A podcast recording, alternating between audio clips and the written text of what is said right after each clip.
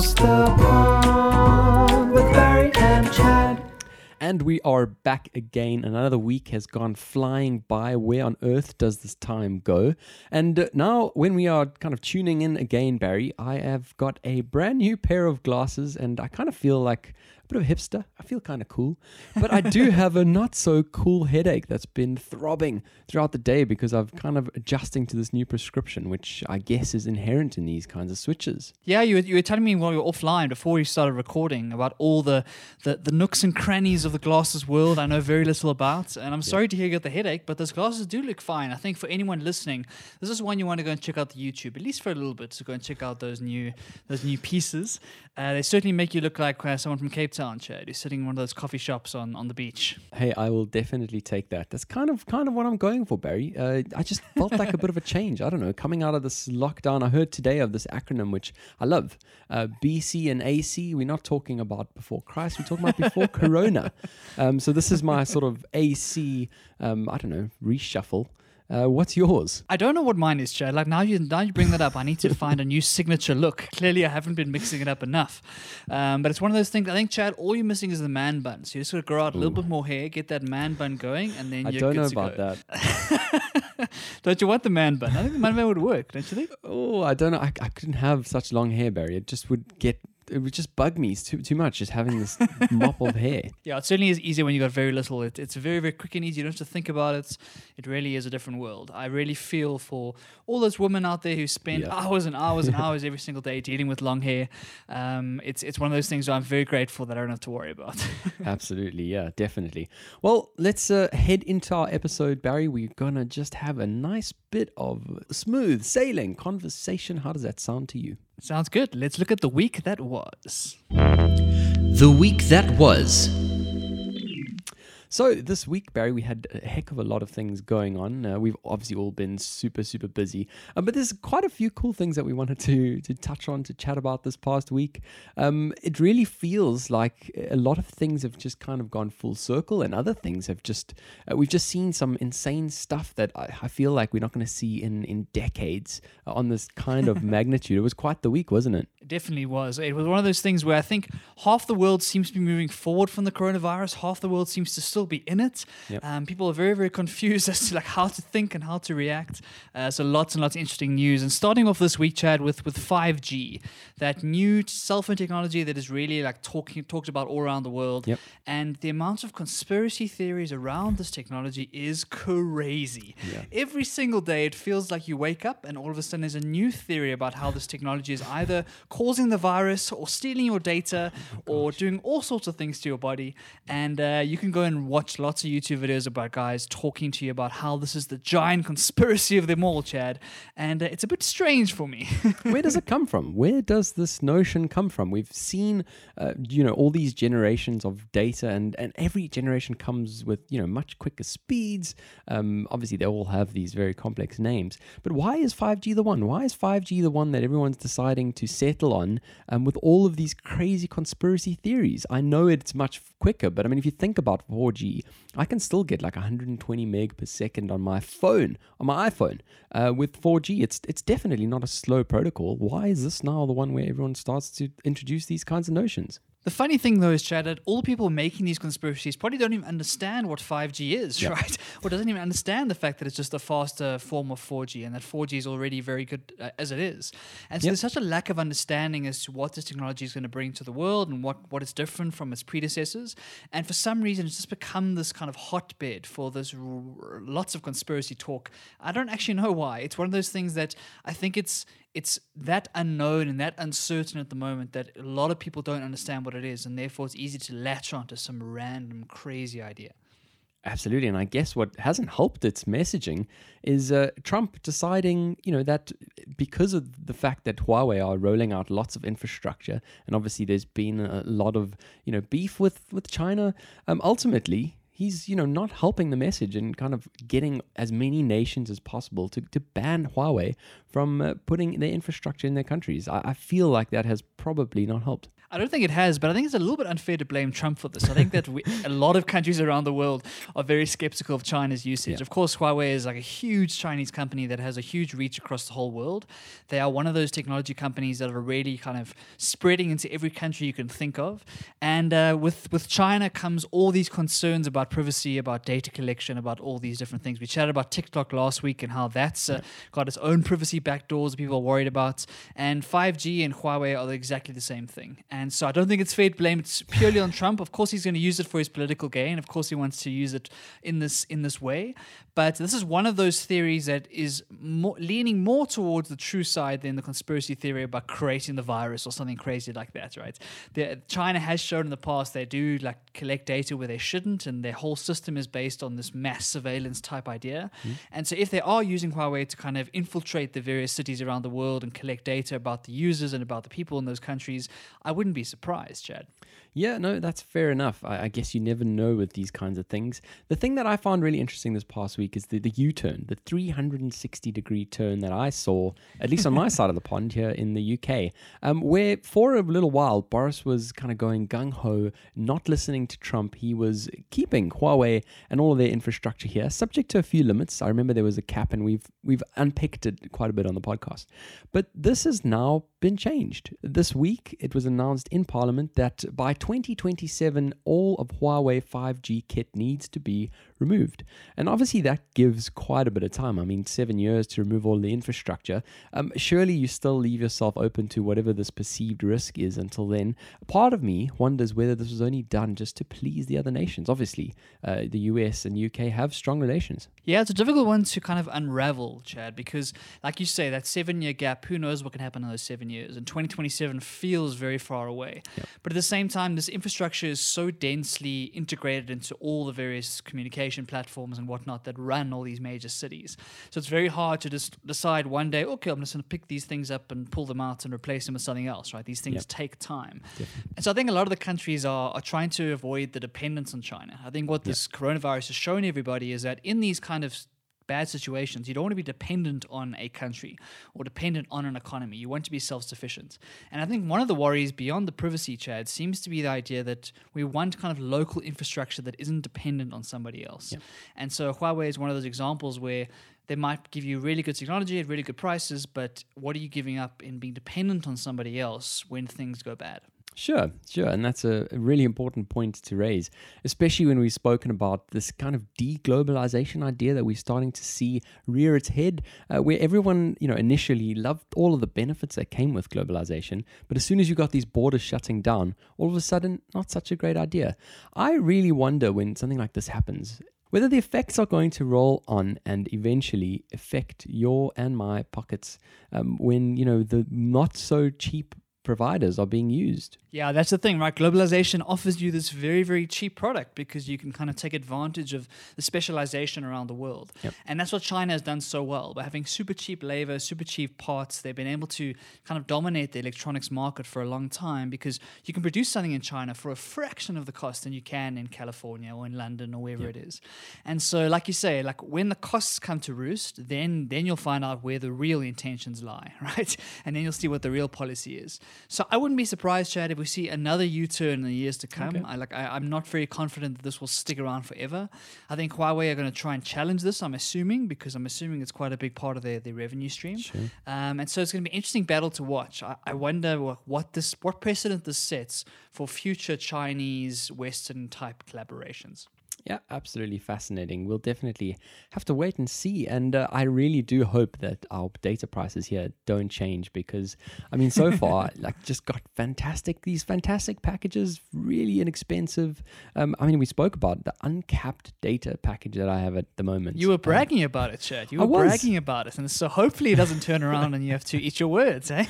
I hope not. Well, the one thing that is really good about being committed in a contract is it's it's hard for these prices to go up once you've locked in locked yourself into a nice long contract period. Um, but that's not impossible. So let's hope that that does not change. Anyway, Barry, I'm rambling a little bit. Something huge happened this past week, and you and I could not stop back and forthing about it on WhatsApp, and.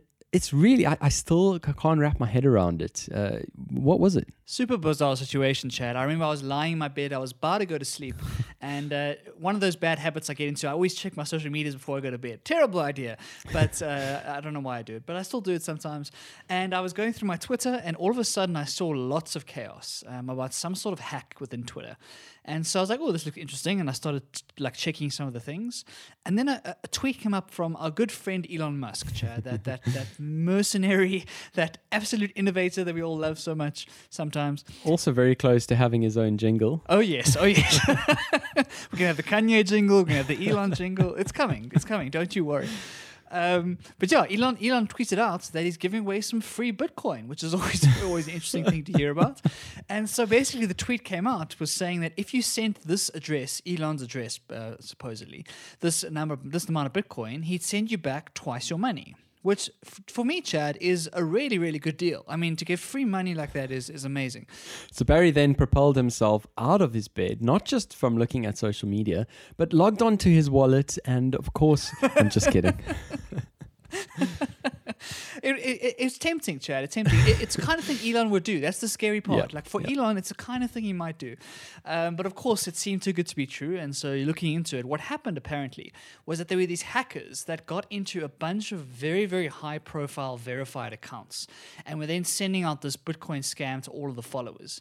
Now, the names that they got into, Chad, were crazy. Yeah. And this was simultaneous, right? So, all at the same time. So, let me read you some of these names. Former President Barack Obama, Insane. Elon Musk, Kanye West, f- potential future president, Joe Biden, Bill Gates, Jeff Bezos, No Kim. Kardashian, Michael Bloomberg, Uber, the actual company account, Apple, the company account, just to name a few. Right, so lots and lots of big names, and they were all tweeting out this Bitcoin scam. And Chad, it freaked everyone at Twitter out. Yeah. People were losing their minds because all of a sudden, all these high profile verified accounts were hacked at the same time. It was crazy. Nuts, nuts, nuts. When you mention all of those names, like especially, you know, ex President Barack Obama, we talk about Apple, the actual company. It's just insane. And all of these accounts that were hacked simultaneously were all blue ticked accounts. Um, I just couldn't believe it. We were kind of back and forth. I don't even know what the time was there in South Africa, Barry. It was kind of like one o'clock in the morning late. at some was late. stage. Yeah. um, but Barry just kept saying to me, "Eh, "This is this is extra account, this extra account, this extra account," and I just could not believe it. Um, where have you seen a sort of mass, high-profile level hack um, that happened like this simultaneously um, on on such a big platform like Twitter um, ever? I can't remember one, Chad. I can't remember where there's been a simultaneous one like this. We've seen some Yep. high profile hacks of individuals, right? Sure. So there's been lots of scandals about people whose nudes get hacked and they get shared all over the internet and all that good stuff. But I've never seen a coordinated, sophisticated attack like this that attacked a bunch of accounts.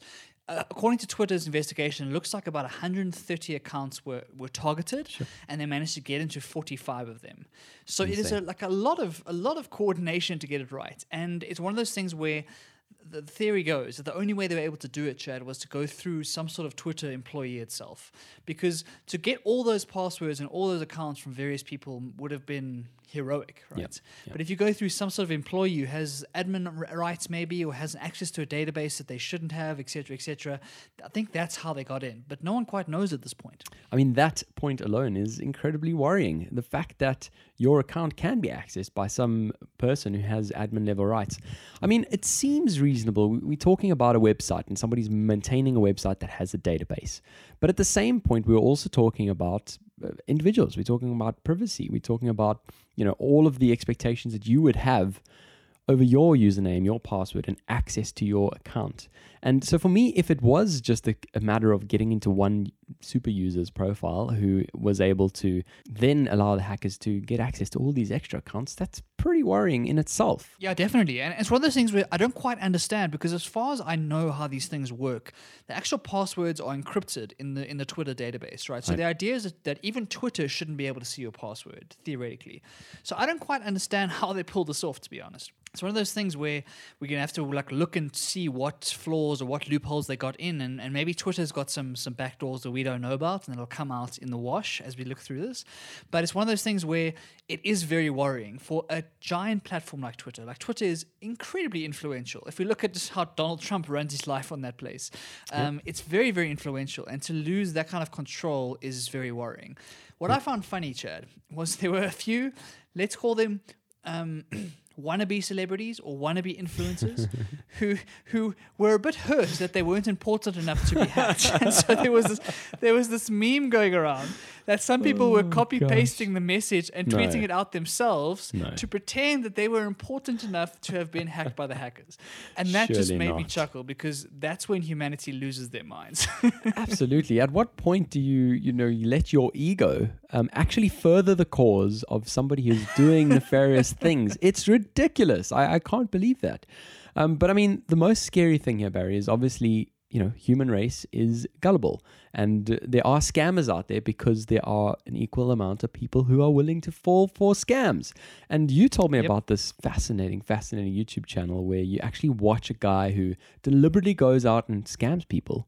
Um, and obviously, there's a kind of there's a few different reasons why he does it. You you explained, um, you know, him actually kind of empathizing with the hackers a little bit when he gets to know their backstories, but equally also trying to just really cheese them off by spending as much possible time on their hack or on their scam as possible.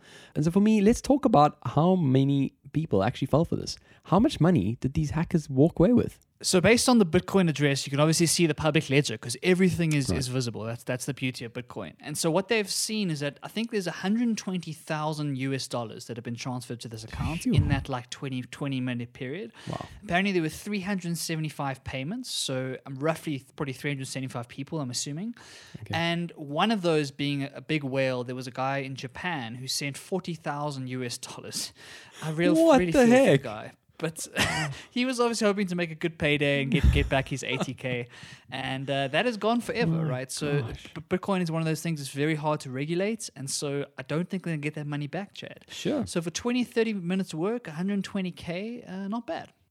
Insane, just crazy. You mentioned that uh, potentially they may have identified the, the group of people who did this, um, and there's a little bit of speculation about their, their kinds of profiles. Yeah, definitely. So, of, of course, everyone went to overdrive trying to figure out who it was, right? Yep. And the beauty of these sorts of things is that often it's not about the money for these sorts of hackers. There's some weird, there's some weird pride in being able to get into very difficult places, for example. So there's this whole community of hackers which will hack places and then will kind of use it for bragging rights with their friends. And so what they found was they found a Discord server where people were talking about this attack, and they think that there's three or four guys in that Discord server who are not bragging about it, but talking with a lot of detail that they shouldn't have had. And that sounds like that's where it was coming from. So as far as I understand, it's coming from a group called the OG Group, which is this this anonymous group of hackers who try and get very um, lucrative Twitter handles. So for example, one character Twitter handle, so at A or at C or at R, and then they sell it off for for for a lot of money. And so that's kind of the group that, that they think it is. And so there's four guys that they are looking into from that group. All young guys, Chad, not organized, not professional scammers, just young oaks in their in their basements probably, who are able to pull this off. So it makes it even stranger that it was such a like almost an amateur type hack. The fact that they found them so quickly, the fact that the Bitcoin addresses actually led to some sort of personal information and they were able to figure out this Discord server, it shows that they weren't real professionals. Because if you were really professional, you'd have had a much better scam, first of all, to make more money. Like they could have done a better use of the messaging. And then number two, the trace wouldn't have been able to be found. So I think we're going to find these oaks' names in the next few days, Chad. And so I'm looking forward to seeing like who they are and why they did this. Yeah, fascinating. I'm I'm definitely keen to hear more about that, and I'm keen to to see whether there's going to be any kind of legislative um, you know rebound from this event happening on Twitter's side. Um, I'm keen to see whether someone's going to have to sit in Congress for this kind of event, like Mark Zuckerberg did, um, you know, a couple of years ago. Um, it's absolutely fascinating to me. And when you talk about these hackers that you know have this personal pride and i've actually heard stories of guys going outside of like big banks and financial institutions hacking into the the bank while they're standing outside there walking in and saying give me a job. I you know broke through your infrastructure. And those kinds of stories for me are just crazy Yeah, I think it's called white hat hacking, as far Oh. as I oh. understand, and it's the idea that that you do it not out of malice, but that, but in a way to prove this hole, and so they can go and fix it. So as far as I know, Jay, there are some banks that will pay people to hack in. So they'll they'll Okay. give you some sort of bounty or some sort of reward to these hackers for finding a loophole, because obviously if they find it and they can fix it, then the actual malicious hackers can't use it. Sure. So there's a whole interesting community and kind of subculture in the hacking community between these white hat hackers, which are these semi-ethical guys who try and and like look for holes versus the black hat hackers who are the ones who are trying to destroy things and steal money and that sort of thing. And so, yeah, hacking is a fascinating subculture because it's become so relevant in our day to day lives. Yep. And it's something that most people know nothing about, Chad. Yeah, absolutely, and it's absolutely terrifying. Um, I found a website uh, a while back. I, I, one of my accounts actually got hacked, and the particular service that this was actually sent me an email to say, "Here's a database that you can actually type in your email address." And it will kind of let you know of all of the various leaks that your email address and password were included in um, over the last couple of years. And I found it fascinating. Here, this email address is with a password that I had been using, and here it was uh, exposed. Isn't it terrifying? Isn't it terrifying to see all the places that it is? Absolutely, absolutely terrifying. I, I, I couldn't believe it. Um, and it's one of those things that just prompts you right away to drop everything and make sure that you kind of leave no stone unturned to change every single password. I'm still convinced that we need to spend a lot more time being intentional about our passwords. it's it's it's so important. There's there's way too many people who have the same password for everything, from their online banking right to their TikTok account, and it's a disaster waiting to happen. Right? It's it's, it's really is waiting for disaster to strike. You have to use some sort of password manager or some sort of kind of very strong list of passwords for different services that really make sure that you don't get hacked in that way. So especially for your banking and the very very important stuff. Right? For our social media accounts, we're not as influential yet, Chad, Sure. as to when that becomes a real problem. But one day we will be. But for the moment, things like our banking passwords and things like personal information, we have to have better passwords than admin123 or password or your birthday or any of the nonsense people use because they think they're going to forget their password. And it's one of those things where people are scared to forget it. They don't want to write it down for some reason. But like you're much more likely to get hacked online because your password is weak than for someone to break into your house and find the password you've written on your post-it note and then hack you, right? Yep. And so it's worth making it a very, very strong password and then having a list of them somewhere that you can refer to if you feel like you're going to forget it.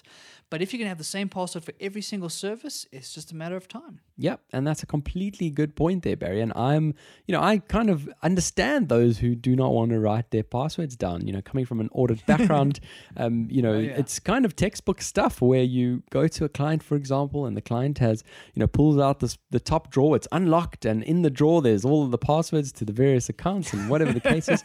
And maybe because of that, it's it's been conditioned like to not write it down. But you're completely right.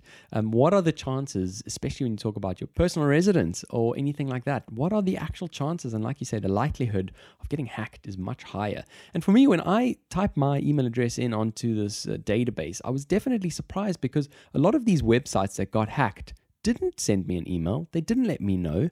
And so you might not even know a little service that you signed up for years ago might still, you know, your account may have been hacked there. And uh, these companies, obviously, there's legislation now to try and enforce that they do let you know, but some of them just haven't. Yeah, definitely. And unfortunately, once you got hacked once, and they they, they sell your data, right? Yep. They sell that database to whoever they can sell it to. Absolutely. And so you might only have one kind of vulnerability and one site gets hacked, but all of a sudden, if all your other stuff is exactly the same, they are all vulnerable because that database gets sold off.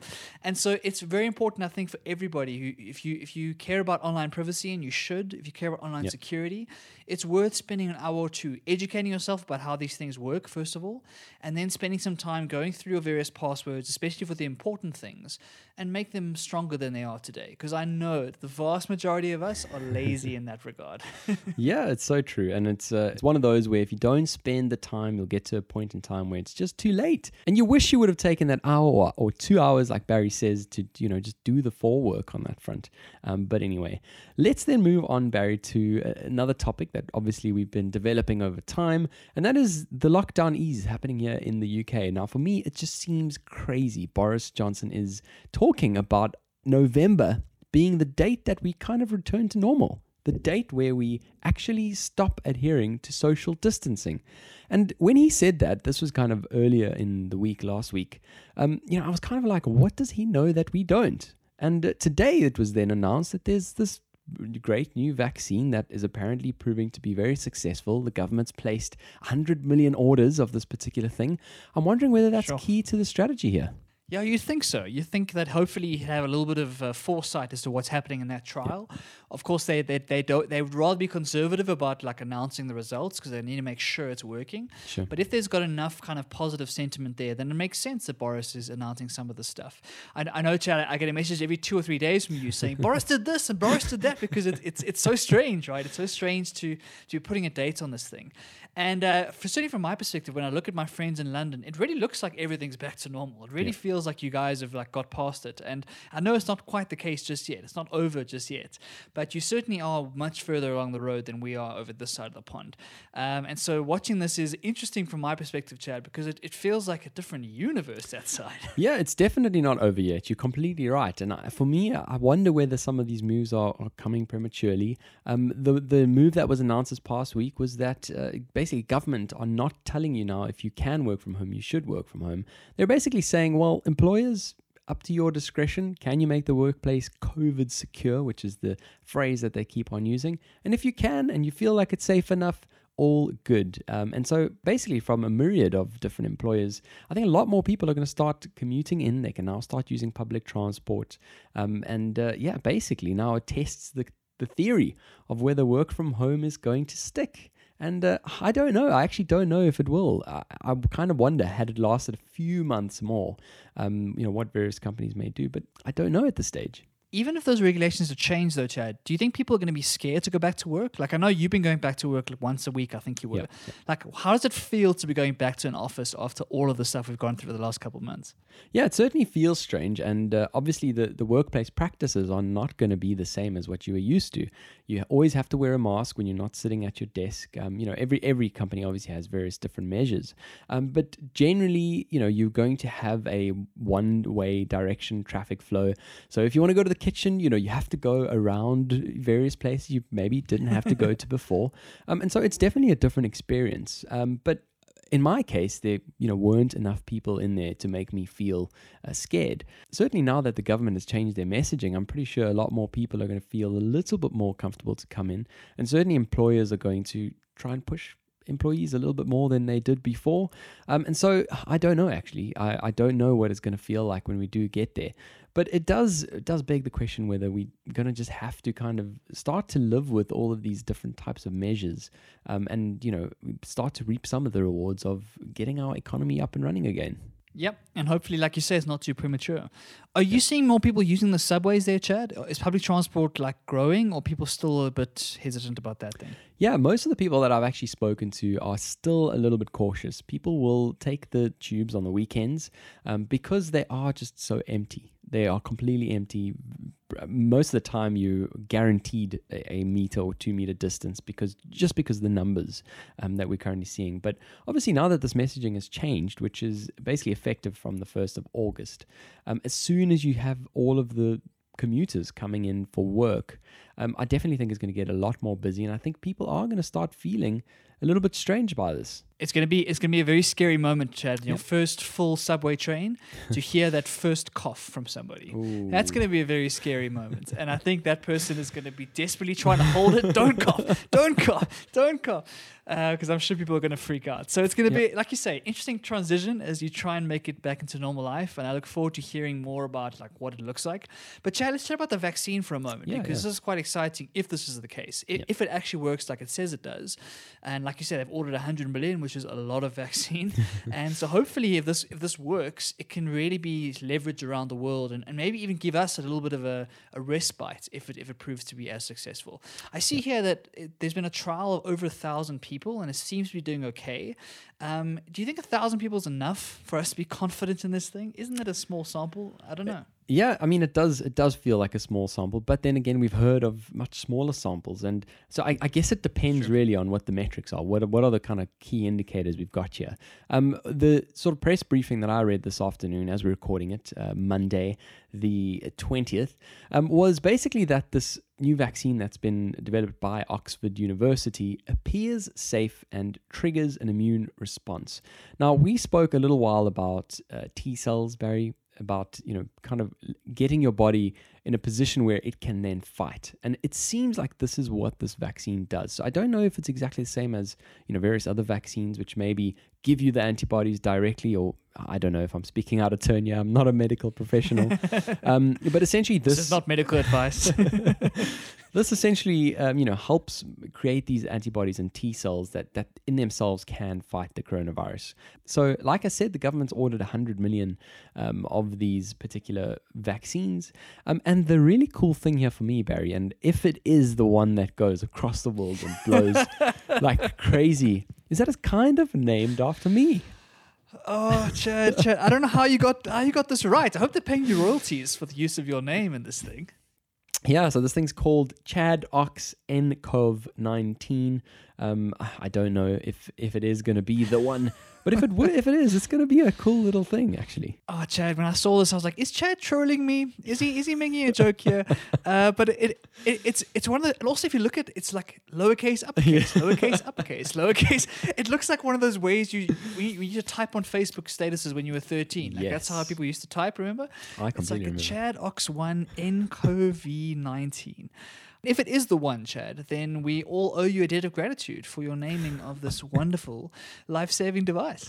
Hey, I hope so, but I definitely wouldn't be able to claim claim any credit on this at all. And you're completely right with the uppercase lowercase combination there. That would have been a fairly good troll on my part, but I can't actually take credit for this at this stage because it, it wasn't. It's just legit, Barry. It looks like a good password, to be honest, Chad. I think you should make it your password going forward. Well, now that you've told everyone, Barry, I'm gonna have to go and change them all. Shh. Shall we move on then to our next section, Barry? Let's do it. Stuff I found interesting. So I just before we hit record button, I asked Barry how his day was, and he really just told me it was such an unproductive one. He literally got through one or two little things, um, and you know, whenever Barry says that, I kind of take it with a pinch of salt because I've been trying to get my way through a book for four or five months. I don't even know. Um, I don't know. I just when I when I when I start to read a book before I go to bed, Barry, I kind of just start to fall asleep. Um, I start to read sentences five or six times over. How do you do it? Do you read during the day? It's clearly not a good book, then, Chad. I think that's the problem. if it's putting you to sleep, it's not a good sign. Right? Right. A good book is supposed to keep you engaged, and I think I think it's a big thing for a lot of people. I think that people don't quit enough books. Yeah. I, I'm the firm believer that if you're reading a book and it's putting you to sleep, try a different one. like your life is so short. There's so few books you can read. Don't put up with a book that's putting you to sleep. That that's basically my my, my philosophy. But talking to the, the times of the day, Chad, I think that obviously it's nice to read it at the end of the day, kind of Yeah. wind down. I, I, try to do fiction, and often we'll we'll read ten or twelve pages and then start to fade, like you're saying. Okay. Um, but if you're making time during the day for it and trying to integrate it into your normal kind of routine, then you shouldn't really be falling asleep, to be honest. No, fair enough. And uh, I am guilty of doing it right at the end of the day, um, you know, in a horizontal position. My body is just taking the cues, maybe. Uh, you, maybe it's maybe it's got nothing to do with the subject matter. Maybe it does. I, I don't know. You know what you need, Chad? You need one of those armchairs that is dedicated for reading. You know, one of those old armchairs with the leather and kind of the, you know, the whiskey next to you. That's what you need, and and and that becomes your reading chair. And obviously, the tendency is to do the afternoon naps in that chair, and you've got to try and avoid that at all costs. um, but I, yeah, I, I agree. I think that lying down horizontally, your brain's like, okay, cool, it's time to sleep, time to to head off to, to dreamland. Um, but you've got to find yourself a nice chair, hopefully with some sun in the window somewhere, and uh, use that as for for reading. I would say. I mean, it does sound really good, but you know, when you start talking about whiskey, surely that puts you to sleep in itself. Um, anyway, I don't have that kind of armchair, but I do have. I did get a new one. Um, obviously, as we've been working from home, my back was just screaming, aching. Uh, you know, it needed a bit of help, so I've managed to get one that that reclines. Luckily, look at me go, Barry. For any PewDiePie fans there, he's doing the "Can it do this?" meme, which is, which is great. Which is great.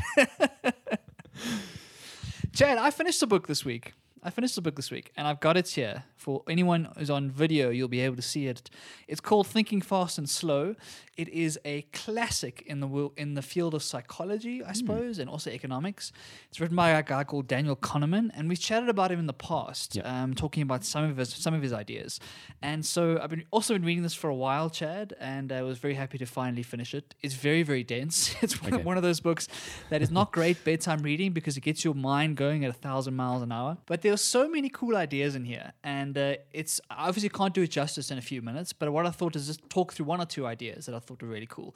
The first one is an idea that I find hilarious, and uh, it's it's very true in our world, unfortunately.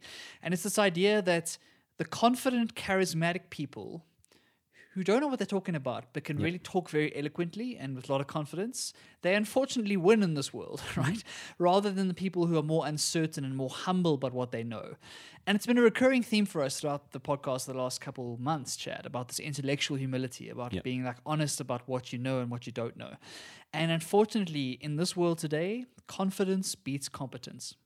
It's one of those things where in that boardroom, I'm sure you've been this in this situation Oh, where yeah. there's someone who's very, very loud and very obnoxious and very forward, and they dominate the conversation Definitely. rather than the quiet people. And often the actual knowledge and the actual insights are completely reversed because that person dominates the conversation. Have you felt that in your kind of career so far? I most certainly have. I most certainly have. I think it's unavoidable, and not just in the boardroom and not just in the career sense, but whenever you're out at a social gathering as well, you've always got the the person there who has this um, confidence about them, and every single person is just fascinating, just drawn in, I suppose, to to the conversation. Um, and it's just one of those sad facts, but it is what it is, and ultimately, uh, we all need to kind of up our confidence um, and you know try to make sure that we actually do know what we're talking about as well so that it's not just all talk very a silly silly little thing i, I noticed when you picked the book up there it's got that little orange ribbon down the side is that a penguin book Of course, Chad. It's Penguin. Penguin make the best books. Uh, they're an incredible publisher, and I, I- I don't know why. I don't know why, but when I go into a bookstore and I see this orange ribbon, I just assume it's a good book. Like Yep. they've done really, really well in their branding and kind of the authors that they represent to give me the confidence that anything with this orange ribbon I think is good. Does that ring true for you? this is the reason why I asked Barry because I'm not a massive reader, but the books that I have read, um, which have that lovely orange ribbon down the side, have been good. Um, so yeah, I mean, uh, sorry, let me not get us into this random rabbit hole. Um, you, can, you can continue talking about the book, but I just found that really interesting, and I guess as a matter of branding, um, and as a matter of I guess curation of work, um, and and signing up the right kind of people, um, I th- I think that's fascinating. Yeah, it's it's to give you a little bit of insight into my life. It's a dream of mine to one day have a book with my name on it and this orange ribbon. So watch this space. Hopefully someday you'll be able to buy a Maurice special with that I orange ribbon did down the not know that. I did not know that. I know that Barry has actually written a novel and finished it. Um, and it's on my to do list to actually go and watch your journey. While you were doing it, you were recording vlogs every single day. And they're all there Oh, for everyone to go and watch um, on Facebook, I believe. And I need to go and catch up on this because it seems like a fascinating story. Um, I don't know whether you want to go into that today or we leave it for another episode.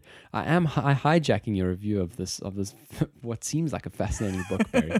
um, sorry, I'm just I'm just like squirrel, squirrel, just jumping onto the next topic I can. It's great, Chad. That, that that is a great story. I think we'll, we'll tackle it in, in the future. I think it was a very cringy, very cringy vlog series, but a very fascinating kind of period of my life where I wrote Yep. 50,000 words in 30 days. And it was a crazy experience, one that like drove me to almost insanity, to kind of the brink of insanity. um, and that book still still remains unpublished. I'm, I, I one day I will go back and edit it. Yep. It obviously was a, a first like attempt, and writing a book is probably one of the most difficult things I've ever tried to do. And so it is a great story, and hopefully one day I'll have one with the orange ribbon.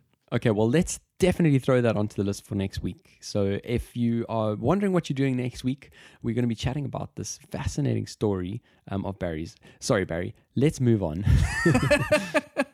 Alrighty. So going back to the book again. So confidence beats competence, right? So we Yep. chatted about that. And it's also incumbent, I think, on managers and on leaders to understand this fact and in those boardrooms to be able to call upon people who seem to be quiet, right? I think a lot of introverts or people in those boardroom situations would love to share their thoughts and love to share their ideas, but they don't feel comfortable unless they're called upon. So if you are a leader or you are a manager, it's one of those examples of good leadership can really be kind of shutting up the guy who talks all the time and giving other people a chance to contribute. You'll be amazed what you can find out from around the room based on that kind of idea. And especially in our current situation with having Zoom calls, Barry. Oh, I've yeah. had so many calls where the introverts uh, actually go three or four times as introverted. They just, you know, do not speak. It, it seems sometimes like, you know, some meetings can be very, very awkward unless it's a good person chairing it and making sure that everyone's voices are heard. Have you discovered the same thing? Yeah, definitely. Zoom is the, one of those weird things because it's hard to interrupt each other, right? Because there's this the Yeah. little slight delay and slight lag, and so when you interrupt, you feel bad about it more so than in an in-person setting. And what that does, unfortunately, is that it allows long monologues from people. it allows people to talk and talk and talk and talk because people feel awkward interrupting. So I think video calling in general, there's a lot of etiquette and a lot of like strategy you have to put in place if you're going to do, be doing that long term. And I think as we start to move towards a theoretically more remote work type future, people are going to have to figure out how to run those meetings more effectively. Yeah, completely, completely agree. Um, I kind of want to see a like hand up sort of feature. Maybe there is something like that, and maybe I haven't even seen it. Um, but you know, if somebody is busy on a monologue, it would be nice to click a button to say, "Hey, uh, I, I have something to say." Um, you know, in a, in a, such a way that you know kind of keeps the flow of the meeting going without interrupting anyone. Is that a feature? I think it is a feature for the big webinars. So Zoom's got all sorts of different Right. modes, and so the big webinars, I think there is a feature. But for a normal Zoom call, I don't think that's the case. Uh, I see you put the emoji up there. You can use emojis, of course. but I think I think this is this is the learning we've gone through in this period is is that video calls have been the same for a few years now, and maybe it's time for some new thinking, and perhaps there'll be new apps and new ideas in the future that take some of this kind of social engineering and try and build it right into the app to actually make it work. Absolutely. I just threw another clapping emoji there. I'm having having, having the best time, time, here. there, Chad. Having the best time. anyway, going on to the second and the last idea for this book that we're going to chat about today is this idea of how do we care for other people, right? And so it was a very strange thing to come up in a book that's mostly about probability and statistics and kind of psychological ideas to think about a more emotional idea and and what the kind of the basis of it is. When we care for somebody, when we're trying to look after someone who's in a tough time or whatnot, instead of caring for their feelings, so what they're feeling in the moments, it's trying to care about their stories and care for their stories. So often, Chad, Right. when we're in a down place, when we feel depressed, we feel sad, the reason is because we're telling ourselves some story about what's happened to us. So something bad has happened to us, and we're telling some story about it that is keeping us in that state, in that emotional state. And of course, you can you can kind of fight the feelings. You can give the ice cream and and the hold the hand and like give you the shoulder to cry on, and all that good stuff. Yeah. But often, being able to care for someone is helping them rewrite that narrative in a more empowering way.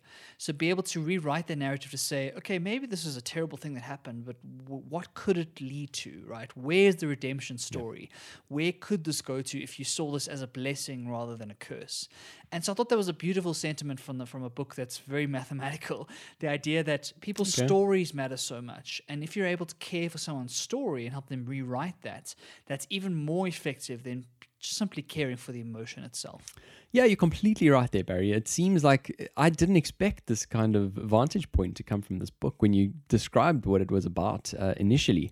But it is an important one. I think often we are solution based. I think often we Yeah. jump to the quick fixes, the easy things. And the, the problem is, well, this person's depressed. How can, what can I do? To get them out of that way. And and obviously there are sometimes these very quick things to do. Um, but in the long term, you know, do they really fix anything? Not really. So I think this is a very very uh, positive message, uh, one that can empower people, one that can um, I don't know, even equip people with tools to deal with future problems um, by changing their vantage point. And I think it's an important one. A lot of the work that we talk about on this podcast is self angled. We talk about how to improve ourselves, how to get the best from ourselves. We don't really talk too much about you know getting the best out of others, and uh, I think that's also an important message um, that you can actually use the skills that you've kind of gained in your own introspection, um, and actually you know mirror them out, and uh, you know let the rest of the world uh, take benefit from them too. Yeah, definitely. It's one of those things as well. When you sit with someone, you listen to them really attentively and in, in a present way. They will tell you their Yep. story. They'll tell you the story that they're working with. Um, and so again, it's another a reminder to sit and listen rather than problem solve, like you say. Like if you listen to someone for long enough, they will lay out the story they're telling themselves. And once you've heard the entire story and you've empathized with them, then you're able to try and help. Um, and so I think for everyone, I think everyone's going through tough times in this Corona period. I think we've all got examples of people who are losing their jobs and losing family members and are feeling very down because they're isolated potentially and whatnot. If you are in a position to help somebody by helping reframe their story, that is a very, very powerful way of giving them an actual empowering way to move forward from this. And so, yeah, I thought it was beautiful. Go and read the book.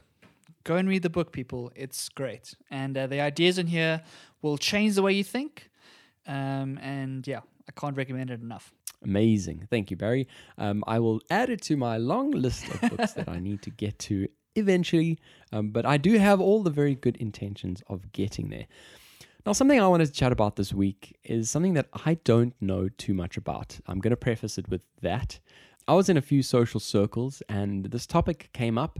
And on the back of that, I, I looked into it a little bit. I read a few articles, um, I, I looked at some reviews. I'm talking about a film that has been released on Netflix, and it is called 365 Days. Now, it's a film that according to Rotten Tomatoes, has 0% reviews. if you look at some of the other rating agencies in terms of films, um, I, I've seen the highest rating that I can find, Barry, is 33%. But this film is on Netflix's top 10 list of most watched films. And there's so much for us to get into here. There, there really is a plethora of topics to discuss on this one little tiny film. Um, but my very first question um, when I found out about this, because obviously I'm, I'm curious and I will watch this thing eventually, um, was Barry, have you watched it? Chad, it's a good story actually. I, I was sitting on this couch here a couple of weeks ago, um, minding my own business. It was like a Tuesday or Wednesday night, very, very random weekday night. And I was going to Netflix because I wanted to watch something. And I was scrolling and Yeah. scrolling. And it was one of those days, I don't know if you have these days, Chad, where nothing jumped out at me. I was scrolling and scrolling and scrolling and scrolling, and I didn't feel like watching anything that was was up. And so what I did was I went onto my phone and I just started googling. I think I googled Netflix top top movies or Okay. top new movies or something, and this thing popped up like you say because Okay. all the the drama about it. And so I read the little plot description and uh, was intrigued. I'll I'll say that I was intrigued. Yep. And I decided, cool, what the hell? And so I put it on. And I ended up watching the whole thing, which is a good two hour movie, I think. Okay. And I think why it's gotten such bad reviews is is very warranted because there's zero storyline in this thing, Chad. The, the plot is is weak at best. But the reason it has got so popular in a sense, and the reason that everyone's talking about it, is because of its sexual content, which I think is very interesting to think about. um, it's it's in the kind of Yeah. the vein of the Fifty Shades of Grey type type novels and the type movie. So anyone who's watched those sorts of movies, it's that it's that kind of storyline where it's relying on kind of sensual uh, smut almost and kind of uh, sexual i- activity to carry the, the the the mediocre acting and the mediocre storyline. but it's one of those movies that for some reason it just just grabbed everyone's attention, Chad. Yeah, absolutely. So, folks, uh, if this is not your thing, do tune off. We are going to start talking about sex um, on Across the Pond, a first on this podcast, um, which is really, uh, yeah, quite interesting. But let's talk about it. It is one of those things that it's taken the world by storm. Yeah. And uh, I mean, in ways that I did, couldn't even imagine. Uh, one of the ways that I've heard this thing taking the world by storm is on the platform that we spoke about last week, TikTok and uh, that there are teenagers. Um, I'm assuming you know teenagers who are able to actually watch this content, um, who are filming themselves reacting to the content, um, and you know that in itself has kind of gone crazy on TikTok. I was looking at the kinds of numbers of posts, um, you know, that have this hashtag. And it's it's insane. It's a huge, huge number of people who are filming themselves to reactions of you know all of these various sex scenes. Yeah, it's been it's been a phenomenon, and it's one of those pranks that people pull on each other, and that's kind of the idea of the meme, is that you get a friend of yours who is maybe very easily shocked or doesn't really watch this kind of stuff normally. You don't tell them much about what they're mm-hmm. going to watch, and then you film their reaction to what they're seeing on screen, and that's kind of the idea. And so it's it's a hmm. whole compilation of watching people just get shocked out of their minds as they see stuff go on screen, but. TikTok has got this amazing ability to cause this viral phenomenon, to take a, a relatively bad movie and make it, like you say, one of the most watched things on Netflix.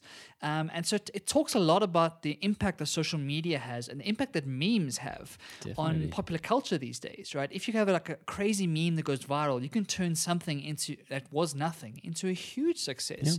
It reminds me of the Old Town Road song by Lil Nas X, which was a song that he wrote entirely because of memes, right? The way that he got that song to number one was that he created, I think, 30 or 40 original meme templates based on the song itself and with the sound. Okay. And then kind of uh, like inception them into public culture and was able to turn it into a huge song, even though he had no real following at the time. And so it's another example of that, where TikTok has kind of pushed this movie right into the public arena, I would say. Yeah, so much so that they're, I believe, talking about a sequel, um, which is which is fascinating. Now, when I did say that I was going to watch it, Barry did just say, "Heads up, um, the the leading man is uh, astoundingly good looking." So your your partner's eyes are going to wander, um, which I found really interesting. And some of the some of the articles that I read um, were actually talking about this dude who was I don't know based on a farm um, a few years a few years ago. He then, you know, his agent, because I think he was doing a bit of modeling or something. His agent got a call from a Polish company that were putting together this production, and he said, "Heck, why not?" All of a sudden, he's on a plane, and now I think the dude cannot walk the streets without having, you know, uh, tons of girls running after him. Um, it just is one of those crazy, crazy stories. Yeah, a real rags to riches story. And he's, he's this very, very good looking Italian man, classical Italian with the jet black hair, the amazing body, and whatnot. and so he really has become a, a firestorm online. I think his Instagram account, Chad, has gone berserk over the last little bit because of this movie. And I, I was joking with you offline saying that he wasn't cast because he's acting. Let's just put it that way.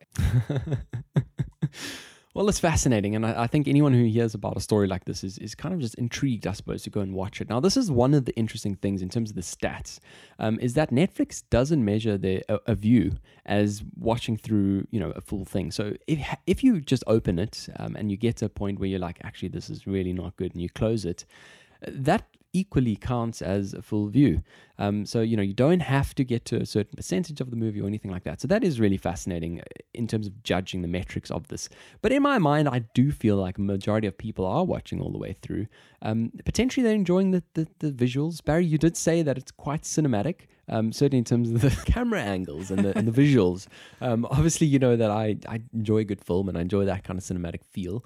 Um, so maybe that is drawing people to uh, to watch a bit more. But also, there's this other kind of under narrative that I'd like to talk about, and that is, you know, since Fifty Shades of Grey, I guess the word sex is becoming a lot less taboo um, to, to talk about, and maybe a lot more people are, are feeling more comfortable to watch this kind of stuff um, at home on a mainstream streaming service.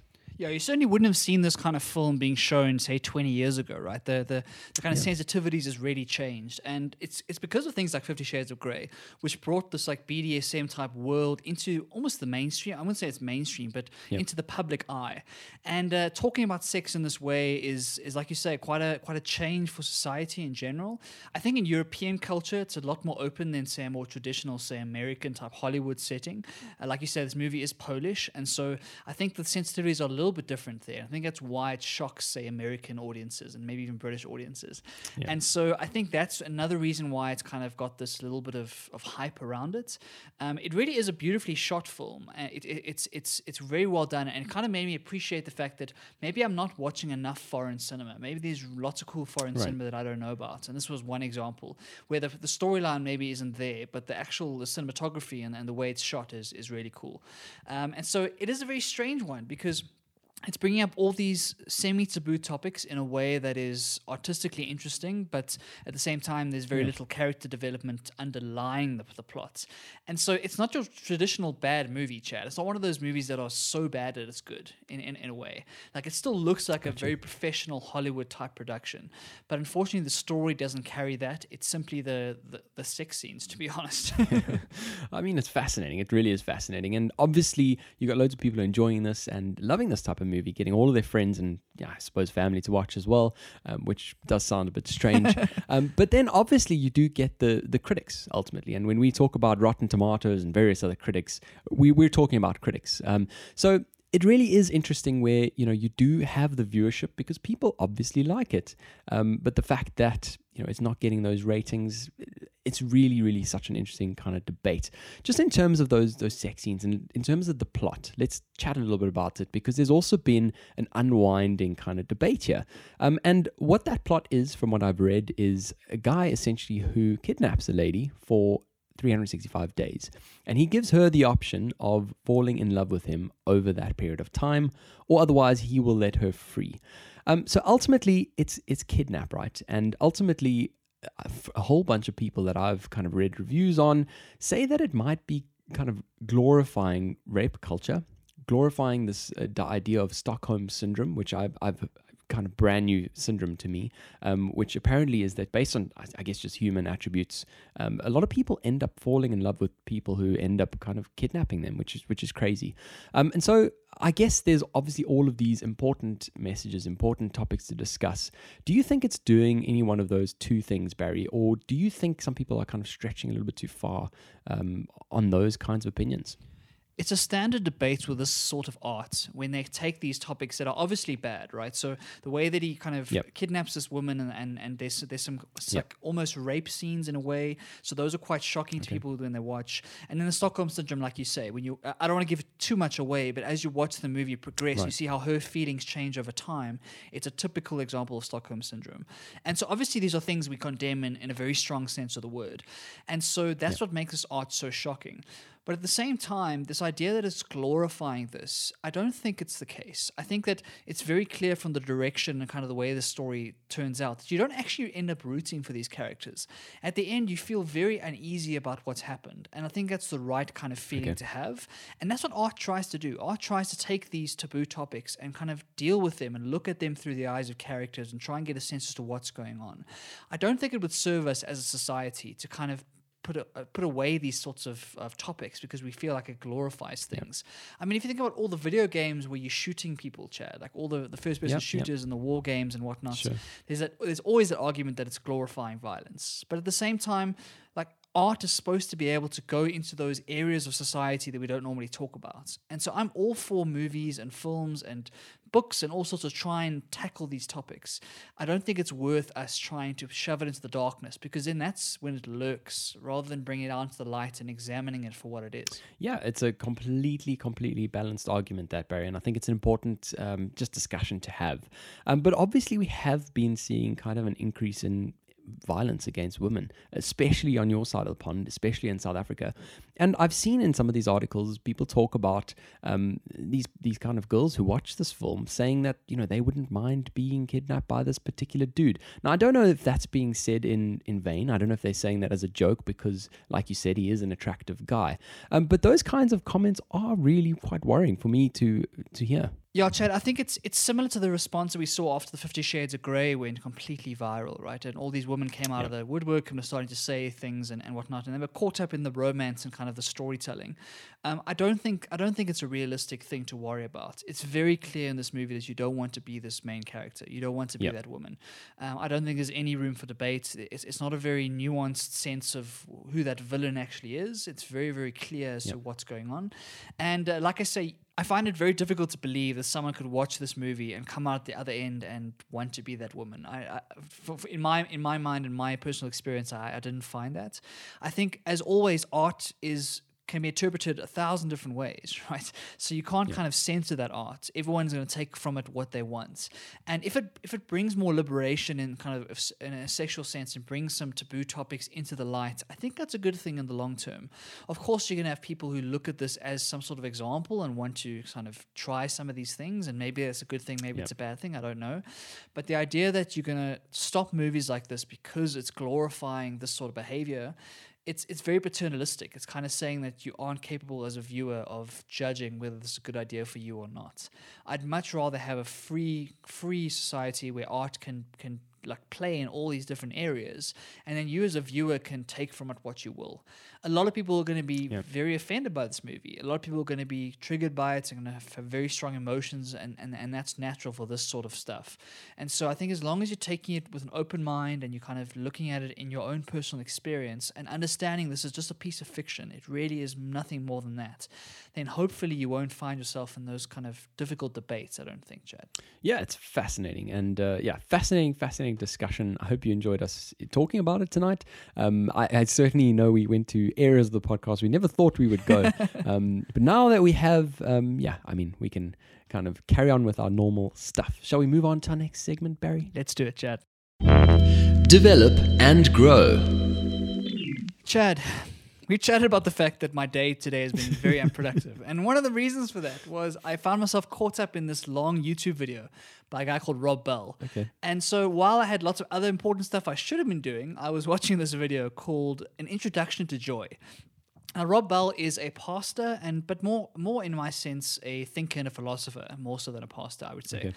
Um, and I've been following his work for a long time. I find him very inspirational. I think he's a he's a really interesting thinker, and he talks in a way that's very engaging and kind of makes you think about the bigger questions in life. And joy is one of those questions. Joy is one of those things that we all desire, we all really want really badly, and that's kind of a mark of a really meaningful, purposeful life. And we chatted a little bit in the past chat about how it's very different from happiness, right? We chatted about the fact that happiness is probably I don't know, that piece of chocolate cake that you eat. And instantaneously you feel that, that pleasure and that happiness, but it fades very, very quickly. Whereas joy is more meaningful and more long term. And so this talk was trying to look at the idea of joy. And I found it very potent and very powerful in this moment right now, where a lot of people around the world haven't had much joy in the last couple of months. Yeah, I think you're completely right, Barry. I think a lot of people are, have just been in survival mode, been trying to keep their head above water, trying to just swim it out.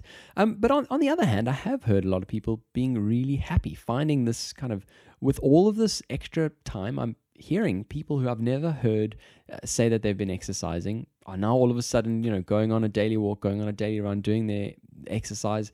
People are, you know, being able to spend time with family and friends. People are just feeling, I guess, a little bit freer, um, feeling a bit more trusted by their workplaces because they can manage their time themselves, you know, at home, etc., etc., etc. But I think you're right, Barry. I think it has taken a bit of time for us to all uh, assess ourselves and, and try to find that in a bit of joy. Yeah, it, it's an important point about reframing what's happened and reframing it in a positive way. And that kind of talks to what this talk is, is, is going on about is how do we reframe things that are happening in our lives in a, in a way that's empowering for Yep. us. And he, he talks about this amazing story of when he was very lucky to be present at, I think it was a breakfast or a lunch, where there was the Dalai Lama and Bishop Desmond Tutu in one room. And he tells this story about how he was standing there and the, and the two guys went to meet. And obviously, they're two very, very distinguished people with like huge, like kind of spiritual uh, followings and, and very, very important people in our world today. They have seen it all, right? Those are the kind of people that see the worst of humanity. They see all the suffering, they hear all the stories because they are so desperate people are so desperate for help from these from these guys. And so he was saying that when he saw them come together, he was expecting some very deep, profound kind of engagement, some very like deep, like dark conversation about humanity, about the future of the world, etc., etc.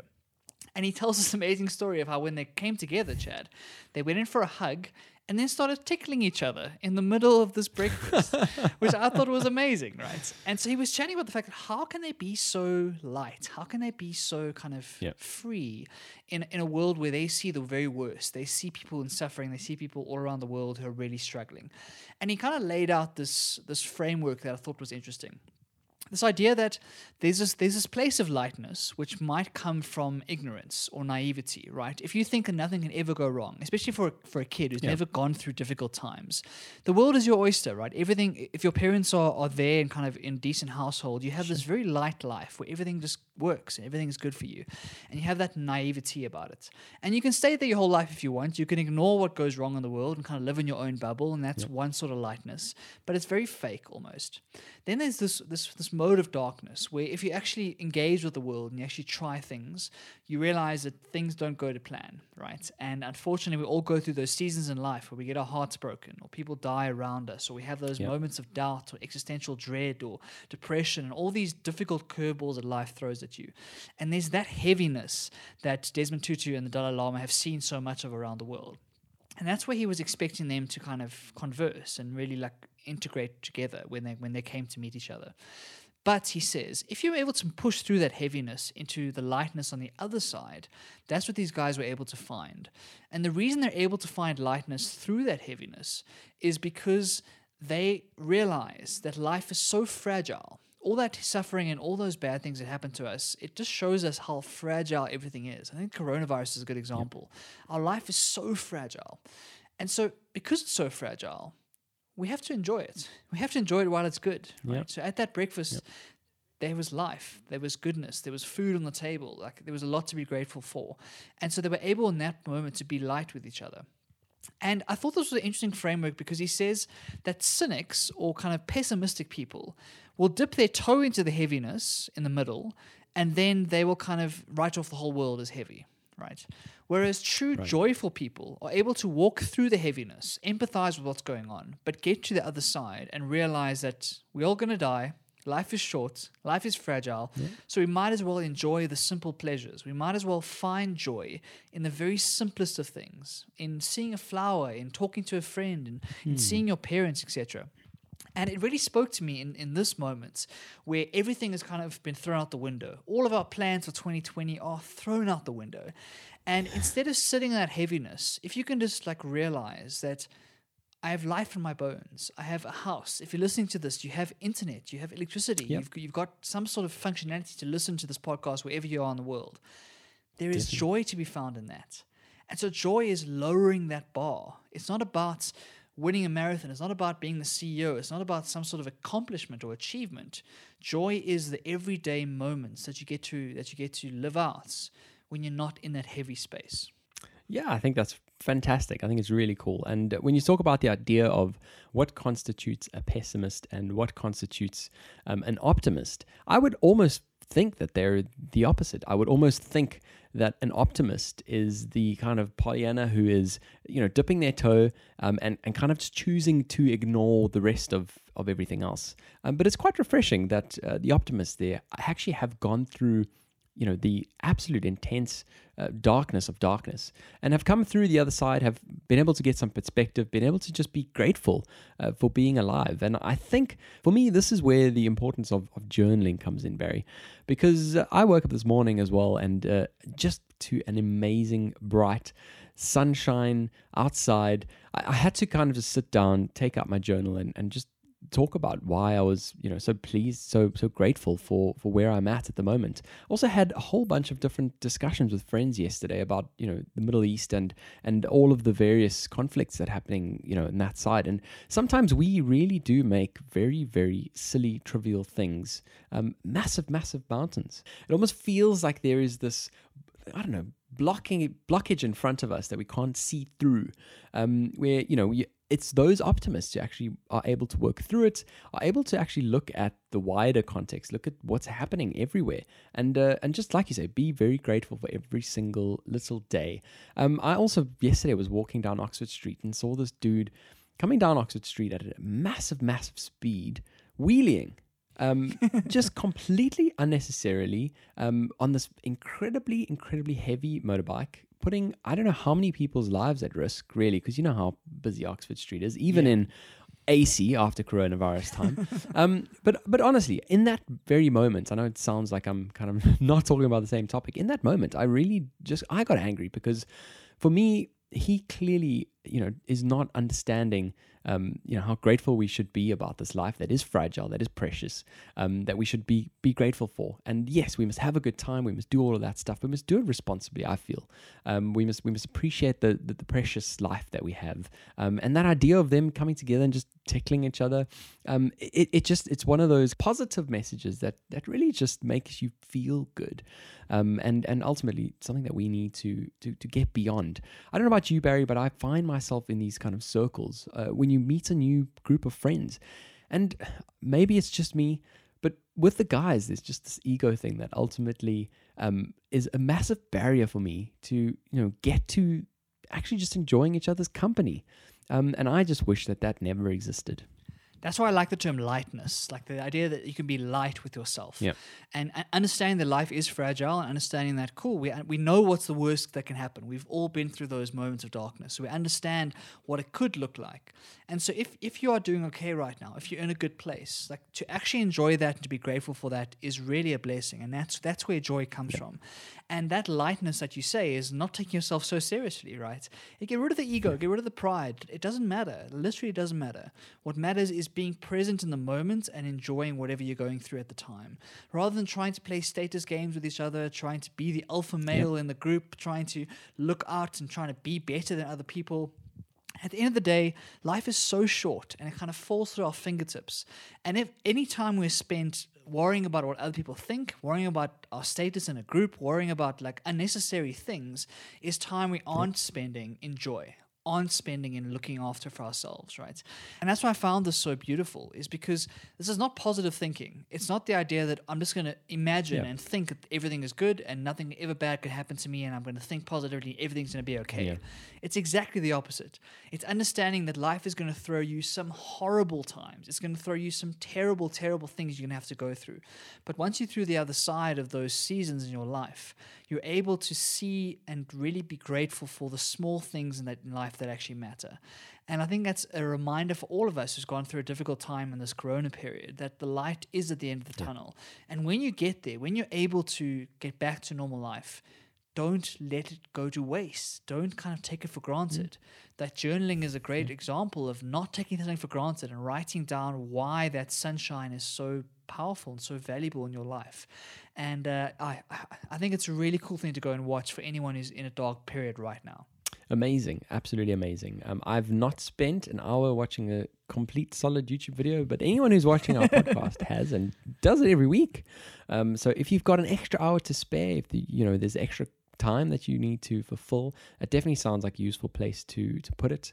Um, and yeah, thanks Barry for for you know doing that hour's watch um, and bringing us this wonderful, wonderful little nugget um, to close off our episode on a lovely positive note. Of course, Chad, it, it really brought me a lot of joy itself. And this podcast brings me joy. Like, I really am grateful for the idea that we can sit every week and talk about the things that we are passionate about. I was laughing with a friend of mine the other day saying that these, these conversations are very hard to have in normal kind of bri situations, right?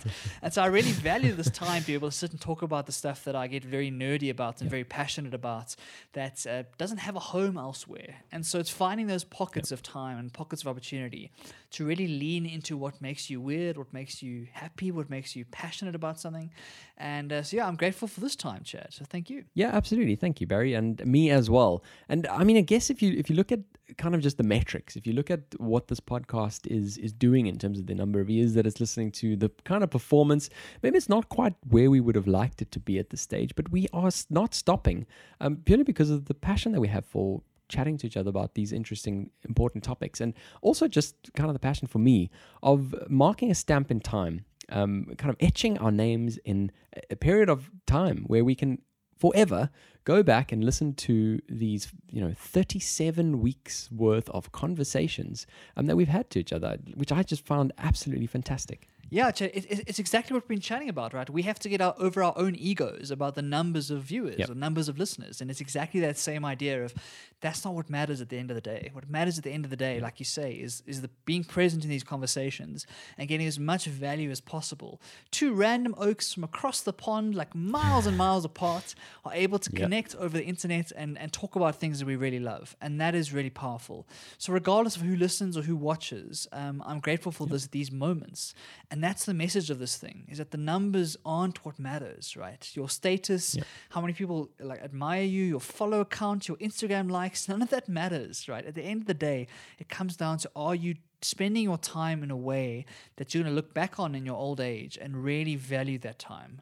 Or are you playing someone else's game, someone else's agenda?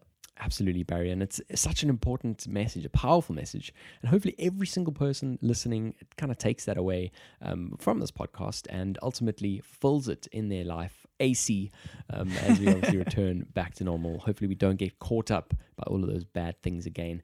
Please, please do hit a little follow. If you are on Instagram, hit a little follow on our Instagram page. It is at Across the Podcast. It's the most interactive place that you can be to get the full experience of our podcast. And uh, ultimately, we want to connect with everyone as much as possible. Thanks again for listening. And this was episode 37. We'll see you next week. Across the pond with Barry and Chad.